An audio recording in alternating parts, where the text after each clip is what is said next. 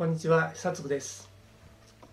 今回は真のリーダーは責任が取れる人をテーマに話をします。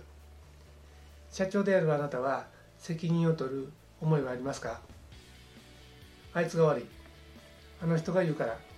環境が悪いから。という言い訳を社員から聞いたことはないでしょうか？会議に関係者が集まったけど多くの人が傍観者になっていて発言をしない。出てきた意見を否定批判する。そして何も決まらない。というような経験はないでしょうか。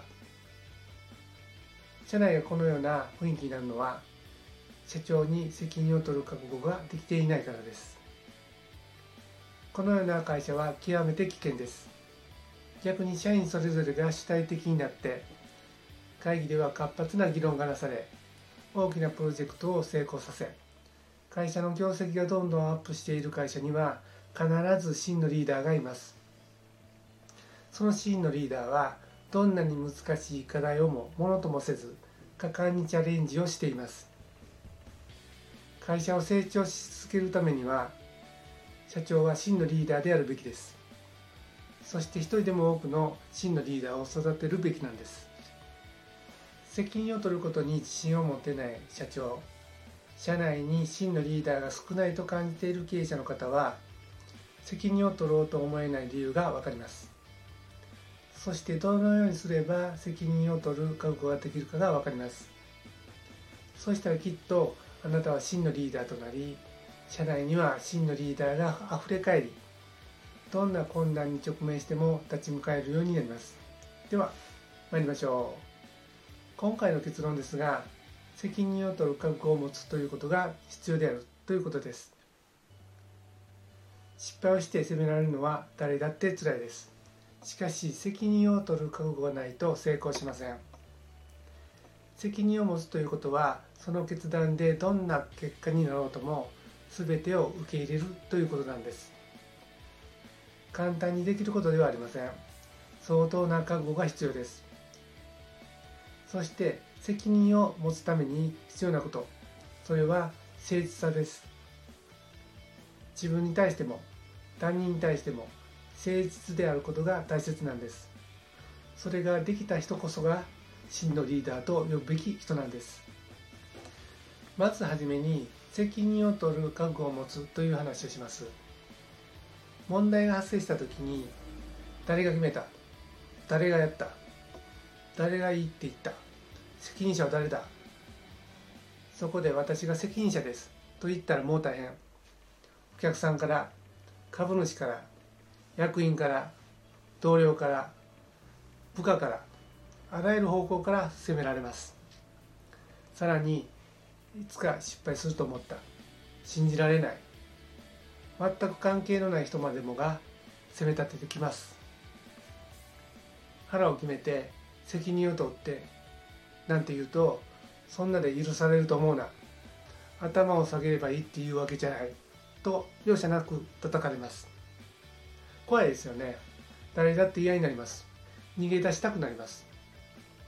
責任なんて取りたくないって思っちゃいます。責任が取れない人は決断できません。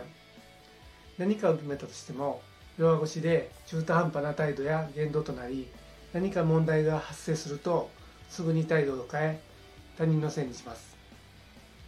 チャレンジしません。チャレンジしなければ成功しません。もし成功したいのであればチャレンジしなければいけません。チャレンジしたければ決断をしなければいけません。決断するためには責任を取る覚悟を持たないといけないんです。次にどんな結果でも受け入れるという話をします。リーダーはあらゆる場面で決断を迫られます。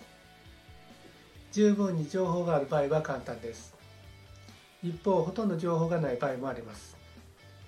そんな時は判断を誤るかもしれません。お客さんや会社に損害を与えるかもしれません。しかしそれでもリーダーは決断をしなければいけません。責任を取るということはその決断でどんな結果になろうとも全てを受け入れるということなんです。決断が遅れて損害を大きくしてしまった例があります。自ら決めることをためらう後輩のマネージャーがいました。彼はいつも上司の言うことを聞きチームメンバーとの合意のもとで開発業務を行っていました。ある開発が難局を迎えた時のことです。私は彼に言いました。リーダーなんだから腹をくくれ。みんなの意見を聞くのは悪いことではありません。しかし情報が不足している時には意見が錯綜します。みんなの意見を聞きすぎると判断が鈍ります。彼は必要なタイミングでの決断を躊躇しました。結果私の忠告も虚しく彼は開発に失敗をしました。お客さんの要望に応えられず社内を大混乱させリカバリーするのに多くの時間と労力を費やす羽目になりました。リーダーは絶対にためらってはいけないんです。次に必要なことは何かについて話をします。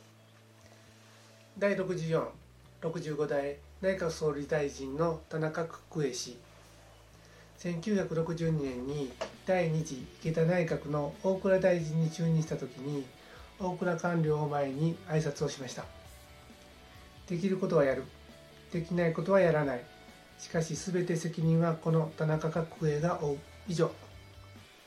これを聞いた大蔵官僚たちは一発で彼に一コロとなりました。彼ほど誠実な政治家はいなかったと言います。地位や境遇の分け隔てなくどんな人にも平等に誠心誠意接する方だったそうです。